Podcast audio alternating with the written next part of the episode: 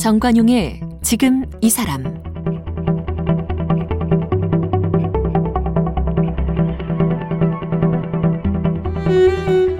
여러분 안녕하십니까? 정관용입니다.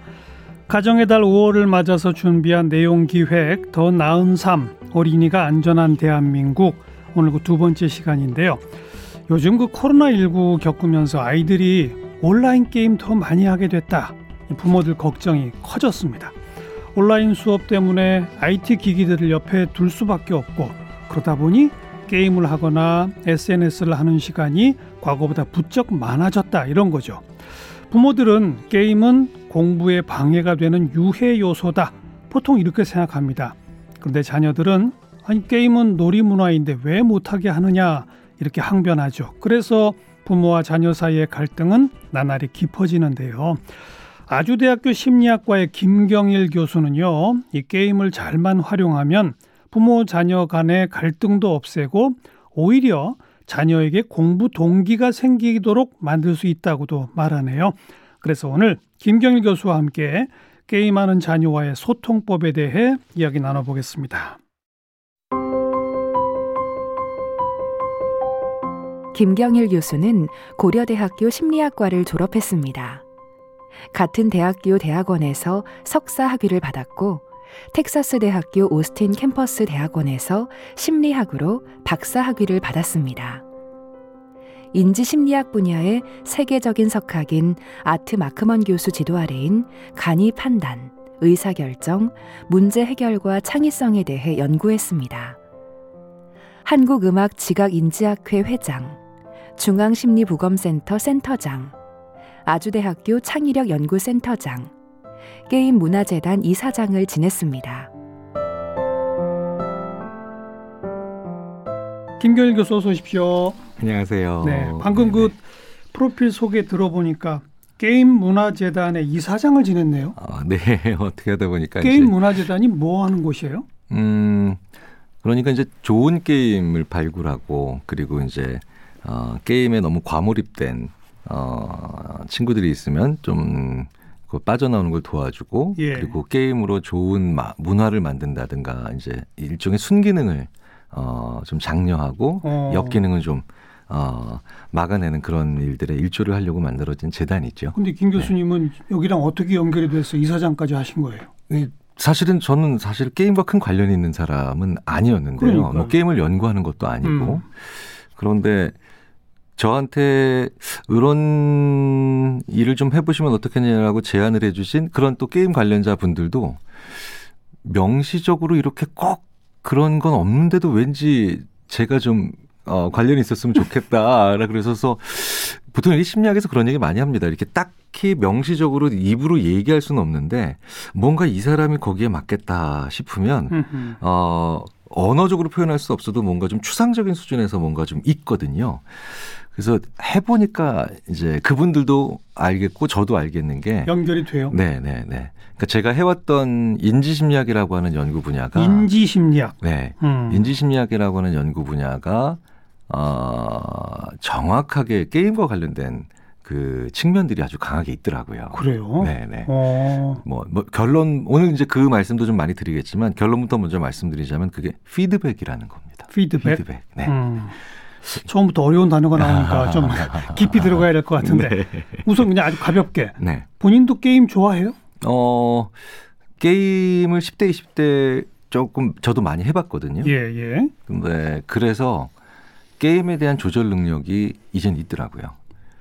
그게 되게 재밌는 건 음. 10대 20대 때 게임을 전혀 하지 않았던 친구들 중에 상당수가 무언가의 중독적인 행동을 오히려 50대에 보이는 데 반해서 늦바람이 무섭다고. 네, 네, 네. 게임도 마찬가지인데 예. 이게 우리 뇌에 마음적 근육들이 있는데요. 근력 근력들이 있다고 저희들이 표현을 하는데 어, 무언가에 깊이 빠져본 경험들은 있어야 됩니다. 음. 네. 그러니까 너무나도 중독적으로 부적응적인 측면이 되는 건 곤란하지만 무언가에 빠져봐서 아, 내가 이걸 좀 조절을 해야 되겠다라고 하는 그런 생각이나 아니면 자세들도 좀 단련시킬 필요가 있거든요. 예, 예. 그래서 어 완전히 면역 체계가 완전 백지창 같은 그런 사람은 전혀 질병을 겪어보지 않은 사- 알아보지 않은 사람들은 막 나중에 40대 50대 60대 중병을 앓죠. 그렇죠. 음. 근데 코도 좀 이렇게 아, 흘려보고 그 다음에 좀 피부도 좀 골마본 친구들이 좀 더 튼튼하게 되는 것처럼 네, 네.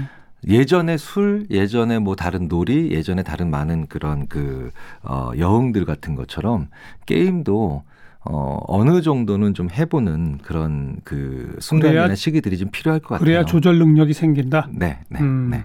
근데 우선 부모 세대 중에는 도대체 저게 뭐가 재밌다고 저렇게 하지? 게임 자체를 이해 못 하시는 부모 세대도 많거든요. 네, 네, 네. 왜 하는 거예요? 게임이 뭔데 그렇게 재밌는 거예요? 행위 자체는 게임과 그 다음에 게임 아닌 걸 구분하지는 않는 것 같아요. 그러니까 무슨 얘기냐면 그 옛날에 애니팡이라는 게임 기억나세요? 전 국민이 거의 한 절반 넘는 사람들이 정신없이 몇 년을 했어요. 근데 사실 이게 손으로 하는 아주 단순 행동이거든요. 그런데 이게 왜 사람들이 빠져드느냐? 음, 말씀드렸던 피드백을 줍니다. 할 때마다 점수가 바뀌죠. 그렇죠. 그리고 더 중요한 건 랭킹이 바뀌어요. 랭킹. 랭킹 음. 순위가 바뀝니다. 음, 음. 그래서 제가 제 아내에게 물어봤어요. 그 이 손가락으로 하는 단순 반복 행동을 왜 그렇게 열심히 하냐고. 그랬더니 자기 동창 중에 되게 얄미운 애가 하나 있대요. 걔를 이겨야 된답니다. 무슨 관계가 있어요, 그게?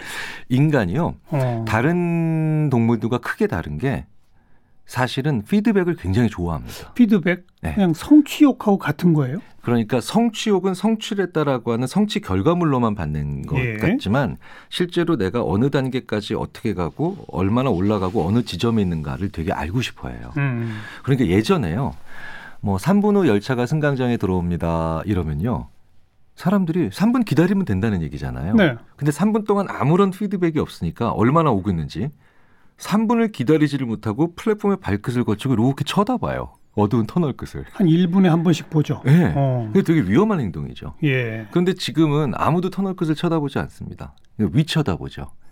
전광판에 써 있으니까. 네, 그러니까 근데 그 전광판에 언어적으로 써 있는 게 아니라 전역을 출발한 열차가 이렇게 내가 있는 역까지 이렇게 오거든요. 오고 있는 게 표시가 되잖아요. 네, 네. 음. 그게 피드백입니다. 아. 지금 어떤 상태인지를 음, 음. 알려주는 거. 네. 그런데 이 내가 게임을 하다 보면 그렇죠. 어느 정도 실력이고 레벨인지가 항상 표시가 된다. 그렇죠. 그러니까 한 만큼 한 만큼 어느 상태인지를 알려주는 게 피드백이거든요. 예. 그러니까 예를 들어서요. 공부도 피드백을 말도 안 되는 얘기겠지만 피드백을 주면 게임이 됩니다. 예를 들어서 오늘 앱을 하나 깔았는데요. 음. 공부의 신. 근데 그 공부의 신이라는 앱이 공부를 한 두시간 했더니요. 100점까지 27.6% 완료. 음. 한시간더 공부했더니 31.6%로 상승. 잠깐 커피 마시면서 놀다 진짜 그런 앱이 있어요? 없죠. 있으면 그런데 100점을 못 받을 수가 없죠. 음. 다 거기까지 가니까. 근데 네. 거기서 말하는 공부라는 게 정말 딴 생각 안 하고 공부했는지 그냥 엉덩이 붙이고 앉아만 있었는지 모르죠. 어떻게 측정을 네? 그러니까 측정할 방법이 없으니까 그러니까 앱이 안 나오는 거죠. 앱이 안 나오는 거죠. 만약에 정말 있다면- 상상 속에 있는데 그런 음. 앱이 있다. 아니 근데 우리가 보통 네. 학교에서 월말고사 보잖아요. 네. 요즘도 그거 보나 모르겠습니다만 예를 들어서 월말고사를 본다. 아니면 과목마다 선생님이 주간 테스트를 한다. 그게 일종의 그런 피드백 주는 거 아니에요?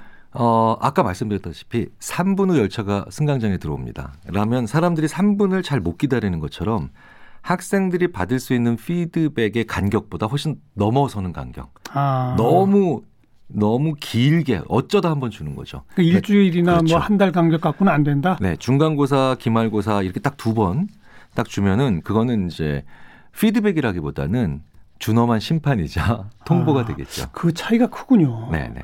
즉시 즉시 확인을 될 수 있어야 그게 피드백이다. 네, 그렇죠. 그런 의미에서 게임과 공부는 다른 거네요. 그렇죠. 그러니까 공부도 게임으로 만들 수 있고 게임도 일로 만들 수 있는 게 음. 예를 들어서요. 제가 이제 학생들한테 설명할 때 자, 곡괭이질을 한다. 그런데 곡괭이질을 하는데 매번 할 때마다 점수가 쌓이고 그리고 여기에 세계 곡괭이질 랭킹이 계속해서 센서가 달려서 표시가 되고 있다. 예. 그럼 그것도 게임입니다. 노동이 아니라 그렇죠. 행위 자체는 어. 게임이냐 게임이 아니냐를 구분하는 게 아니라 그 행위에 얼마나 많은 피드백을 또 절묘하고 재미있게 주느냐. 음. 그러면 게임이 되는 거고요. 그걸 또 절묘하고 재밌게 줘야 그 게임이 잘 팔리는 거군요. 그렇죠. 아. 그러니까 우리가 모든 쓰는 지금 서비스들이요. 재밌는 게 왜 배달 앱들도요. 왜 크게 막 거의 유니콘 기업으로 가는 것만큼 성장하는 그 배달 앱들의 특징이 바로 뭐냐면 예전에는 중국 음식점에 전화하면 다 이러죠. 좀 전에 출발했다고. 그, 아, 전부 다 그러죠. 네. 어. 그러니까 이거 피드백이 아닙니다. 그런데 지금 지도상에 나, 나오죠. 오죠. 어디까지 오고 있는지. 예, 예, 예. 어. 그런 걸 사람들이 좋아하더라. 좋아하죠. 예. 그러니까 사람들은 나쁜 결과, 좋은 결과 이거 자체를 알겠어요, 알겠어요. 좋아하는 것 못지않게 피드백을 좋아합니다. 그 지금 이제 피드백으로 설명을 들으니까 잘 팔리고 사람들이 더 많이 하도록 유도하는 게임일수록 실시간 피드백을 정확하게 주더라 이거 아닙니까? 그렇죠. 근데 네. 부모들은 그걸 싫어하는 거예요. 그렇죠. 실시간 피드백을 적나라하게 잘 주는 잘 팔리는 게임일수록 내 아이들이 더 빠져들거든요. 네. 더 중독되고. 네, 네. 그럼 이제 어떻게 해야 돼? 어, 일단 그 아이들이 계속해서 몰입하는 계속해서 몰입하는 그 게임 중에 우리가 이제 저희가 과몰입이라는 표현을 씁니다. 예, 네. 예. 왜냐하면 중독은 약물이나 마약 같은 건 사실 그 자체로 안 좋죠. 근데 게임은 굉장히 재밌게도 적당한 양을 하면 아 요런 피드백을 요렇게 받으니까 재밌네라고 하면 아 그러니까 남들한테도 이렇게 줘야 되겠구나라는 감각을 만들어낼 수 있거든요. 그래서 우버 같은 그런 서비스가 게임 만들려고 하는 회의 중간에 만들어진 겁니다. 어. 그러니까 게임 만들려고 하다가 아 택시가 왜 이렇게 안 잡혀? 잠깐만 택시를 이렇게 부르면 어떻게 안 될까? 음. 그러니까 게임적 아이디어가 들어가서 유니콘 기업들이 만들어지는 거거든요. 예, 예. 미래 산업에는 이게 굉장히 중요한 그래요. 그 능력인데 음. 문제는 문제는 과몰입. 아이가 너무 몰입해 버리면 과몰입. 그렇죠. 과몰입해 버리면 흔히들 중독이라고 부르는. 그렇죠. 음. 그러면 이제 어, 한 번쯤 고민을 해보셔야 되는 게 첫째는 이 게임이 뭐냐는 분명히 보셔야 되죠. 왜 자녀가 하는 게임이 뭔지. 네, 네, 네. 그럼 가장 중요한 구분은 일단 도박이냐 게임이냐는 구분하셔야 됩니다. 음. 네. 그러니까 굉장히 많은 부모님들이요. 도박과 게임을 다 묶어서 그냥 게임이라고 하시는 경우가 많아요. 예. 근데 도박은 게임이 아닙니다. 그거는 뇌를 망가뜨리는 음. 아주 안 좋은 거거든요. 게임 중에도 도박적 게임이 있어요? 사행성 게임이라고 부르는 그렇죠. 네. 어. 그러니까 사행성 게임은 굉장히 조심하셔야 되는 건 맞아요.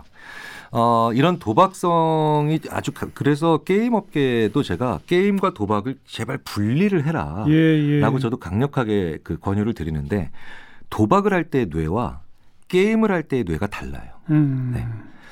도박을 할 때는요.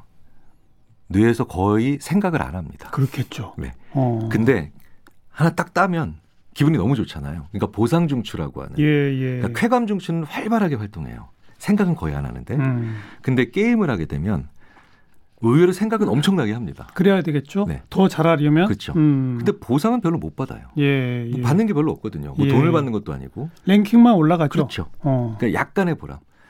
그런데 도박을 많이 한 사람들은 그렇기 때문에 생각 없이 크게 쾌감 받으려고 하는 뇌가 음. 성장하는 거고요.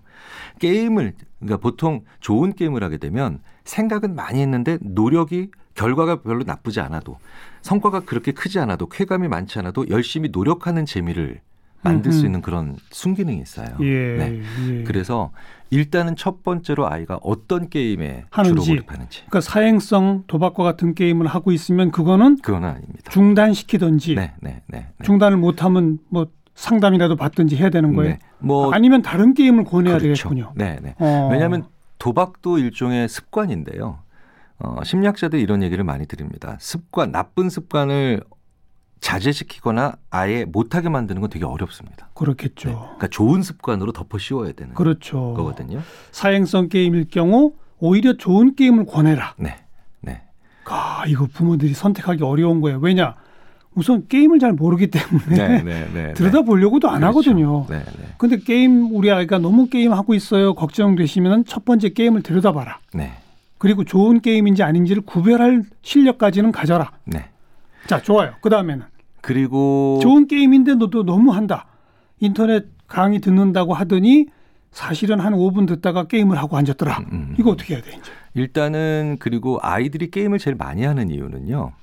그것밖에 할 수 있는 게 없기 때문에 그래요. 다른 놀이가 없어서. 네, 네. 어, 그러니까 왜 저희가 농담으로 브라질에서 왜 좋은 축구 선수가 많이 나오느냐 축구밖에 할게 네. 없어서. 그런 것처럼 음, 지금 우리 한국 2021년에 어, 한국에서 살고 있는 우리 아이들이 청소년들은 네 청소년들이 진짜 놀이 문화가 운동장에 없죠. 나갈 수 있는 경우도 별로 없고 음, 그리고 그 외에 다른 여러 가지로 뭐 좀 터놓고 뭔가 할 수 있는 일이 거의 없거든요. 예. 그러니까 유일하게 가지고 있는 게 IT device라서 게임을 하는 이유 아이들한테 물어보면 뭐 가장 먼저 나오는 건 그것밖에 할 수 있는 게 없기 때문이다. 음. 라거든요. 그럼 답은 또 의외로 있죠. 할 수 있는 다른 게 있어야 돼요. 딴 거를 다른 게 제공하라. 있어야 됩니다. 음, 의외로 아이들이요. 운동장에서 활발하게 운동을 하게 해주면 잠시 게임을 안 합니다. 그렇겠죠. 네. 어. 그리고 어 재밌게 친구들이랑 또 얘기할 수 있는 게 있으면 또또 잠시 게임을 안 합니다. 예, 예. 그래서 게임을 아이들이 할, 할 수밖에 없고 게임에 과몰입된 아이들을 보면 음, 대부분 그거밖에 할 수 없는 아이들이 너무 많거든요. 지금 교수님 말씀 들으니까 네. 부모 중에 최악의 부모가 운동장 나가 뛰어노는 것도 못하게 하고 어, 네, 네, 학원만 네, 가라 네, 네, 뭐 네. 학교 갔다 오면 바로 공부해라 네, 네, 오히려 친구 만나 수다 떠는 것도 못하게 하고 네, 네, 네, 그래놓고 자기는 게임이 뭔지는 알지도 못하고 네, 네. 어쩌다가 방문을 살짝 열어서 게임하고 있으면 혼만 내고 이게 문제군요. 네. 그러니까 아이들이 그, 그 숨막히는 스케줄 상에서 음, 무언가를 할 수 있는 그 시간은 학원에, 학원 왔다 갔다 하는 승합차 그 예. 안밖에 없거든요. 예. 그럼 아이들이 그 안에서 공을 차겠습니까? 아니면 꽃에 물을 주겠습니까? 뭐 핸드폰 가지고 네, 네. 게임하고 그러죠. 그렇죠. 그래서 첫째는 첫째는 아이들이 할 수 있는 다양한 활동을 좀 만들어 주시는 게 중요하고요. 예. 그러면 아이들이요 자연스럽게 어떤 좋은 점이 있냐면 자기 앞에 있는 여러 가지 옵션 즉 대안들을 놓고 시간을 배분할 수 있는 또 아주 좋은 그런 어, 성장의 계기가 돼요. 네, 네. 사람한테 아무런 대안을 주지 않고 그 상황에서 이것밖에 할 수 없는데 그걸 왜 하니라고 얘기하면 음. 사실은 그거는 정말 답답하고 그리고 탈출할 수밖에. 없는 탈출하고 싶은 마음이 들 수밖에 없는 상황이 만들어지죠. 게임 외에 다른 선택지를 많이 제공하려고 노력해라. 네, 자, 그 다음 지금 방금 시간 배분이라는 단어를 쓰니까 네, 네. 대부분의 부모들이 자녀를 통제하면서 이렇게 합니다. 평일날은 한시간만 게임해. 음, 음, 뭐 음. 주말에는 세시간 하는 거 허락해 줄게. 네, 네. 이렇게 시간 통제를 하거든요. 이건 어떻게 생각하세요? 사실은 꽤 많은 전문가들께서도 그런 얘기들을 하세요. 네. 아이들이 게임하는 시간을 정해라. 음.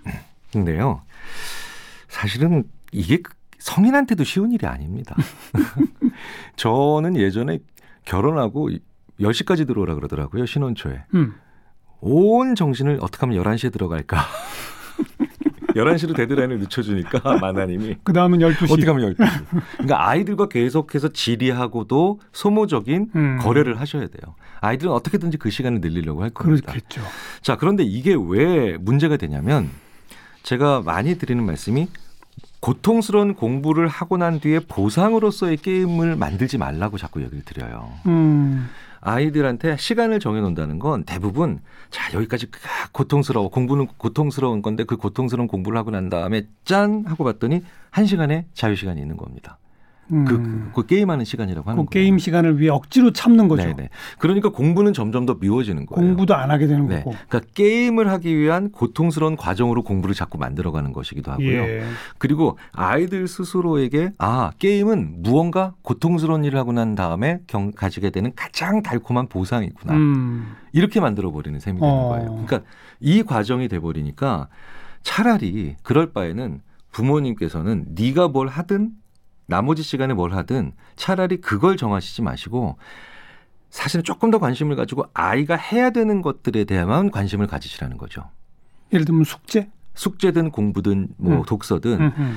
부모님으로서 나는 네가 이만큼을 했으면 좋겠어.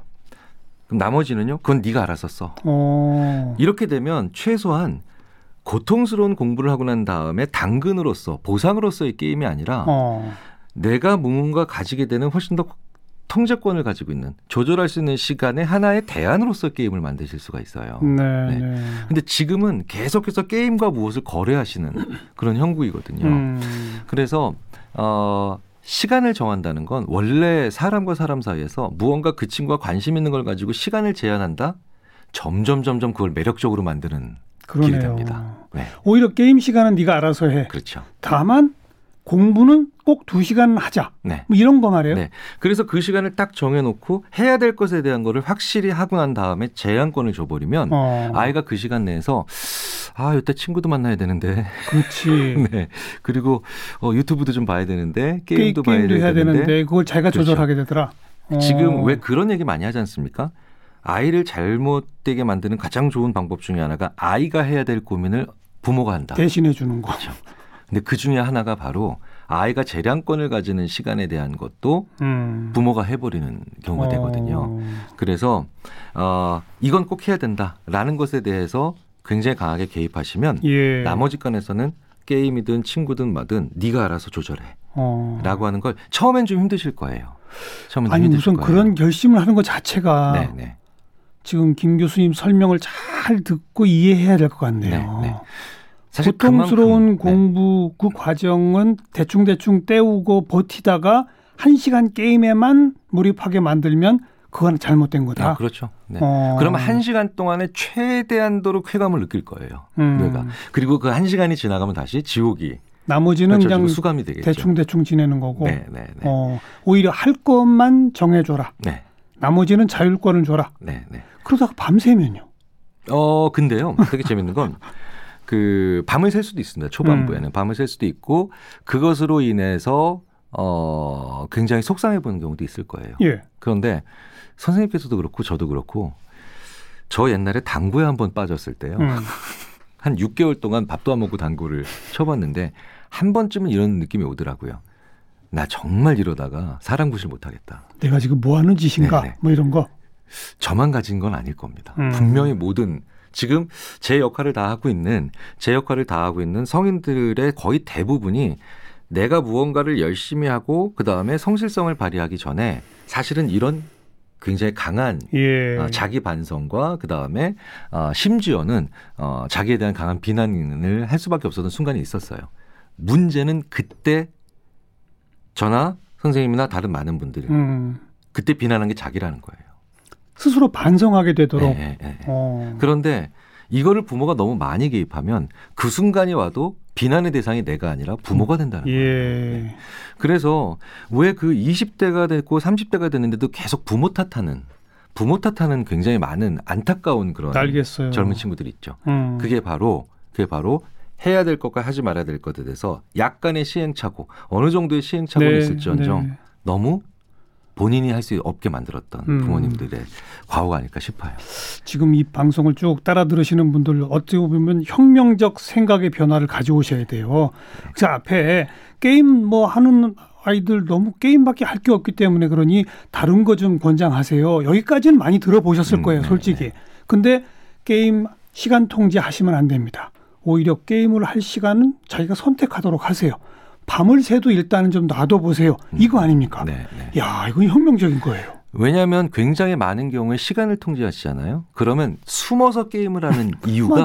내 부모 때문이에요. 그러니까요. 시간을 통제하시면 결국은 아이든 숨어서 합니다. 예, 네. 예. 저도 어렸을 때 어, 라고 하는 게임을 했어요. 뭐 게임 이름이 많이 나오네요. 네, 네, 네. 놀이죠. 놀이를 음. 하는데 동생이랑 하는데요.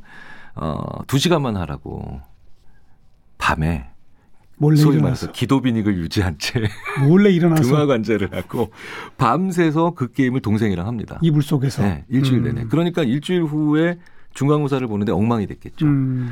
그런데 되게 재밌게도 제, 저랑 제 동생이서 이걸 하고 있더라니까. 야, 우리가 왜 시험 망친 줄 알아? 엄마가 이거 안 망했으면, 안 망하셨으면 우린 밤 10시까지만 하고 자면서 혹은 공부했을 텐데 이런 어린아이 같은 모습을 계속 보이더라고요. 알겠어요. 네, 네. 마지막으로 공부도 게임적 방법을 동원할 수 있다는 거예요? 어, 그럼요. 얼마나 그건 어떻게 하는 거예요? 있습니다. 그 스스로가 게임적으로 만드는 친구들이 있어요.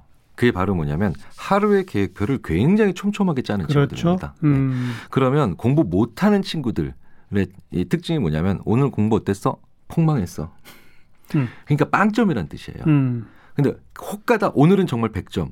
그런 날 거의 없죠. 음. 근데 공부 잘한 왜냐하면 이게 계획이 없으니까. 그렇죠. 근데 하루 계획을 한 20개의 뭐 계획을 딱 짜놓은 친구들은요. 내가 몇 퍼센트 했다가 나오는 퍼센트가. 나오는 겁니다. 어. 그래서 오늘 65점 65점짜리 날이에요. 음흠. 그럼 자연스럽게 게임을 한 것처럼 내일은 75점으로 가봐야 되겠다. 네.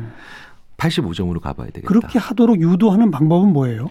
어, 일단은 어, 큰 그러니까 목표랑 계획을 혼동하지 않게 만들어 주는 목표와 거예요. 계획을 네. 혼동하지 않게. 그렇죠. 음. 그러니까 이번 주까지 수학 1장부터 4장까지 한다. 이건 목표죠. 그렇죠. 네.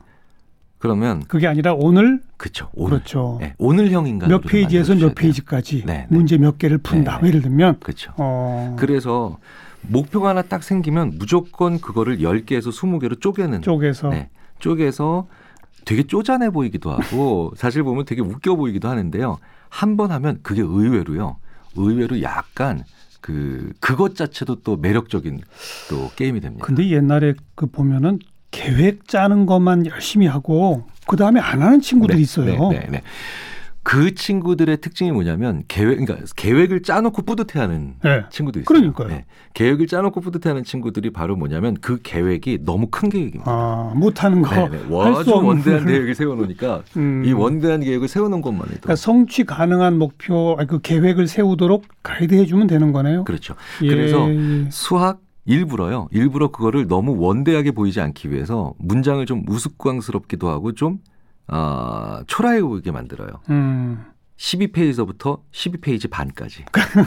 그 다음에 국어 어디서부터 여기까지인데 되게 좁게 좁게. 반 페이지. 좁게. 예, 예. 예, 그러면 예. 애게 애게 애게 하기 때문에 음. 뿌듯함이 안 들어요. 음. 근데 금, 금방 해치울 수 있겠다 네, 네. 이렇게 되고. 잘 아시지 않습니까? 위대한 사람들의 그 위대한 결과가 매일매일 작은 좋은 습관이 막 무수히 쌓여서 맞아요. 만들어진다는 거. 맞아요. 네.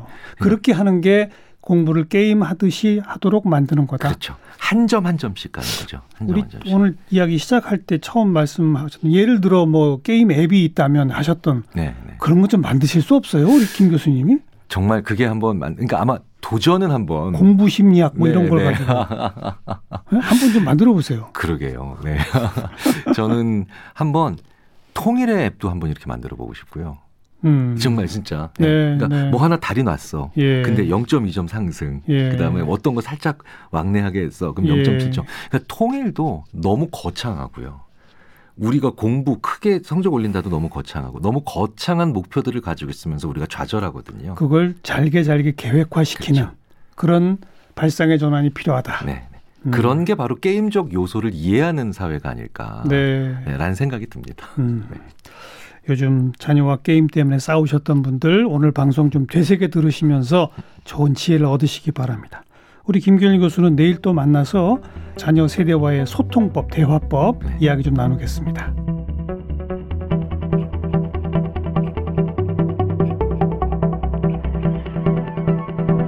오늘 함께 하신 정관용의 지금 이 사람은 KBS 홈페이지와 모바일 콩, 다양한 팟캐스트를 통해 다시 들으실 수 있고 유튜브를 통해 무삭제 인터뷰 동영상을 함께 하실 수 있습니다.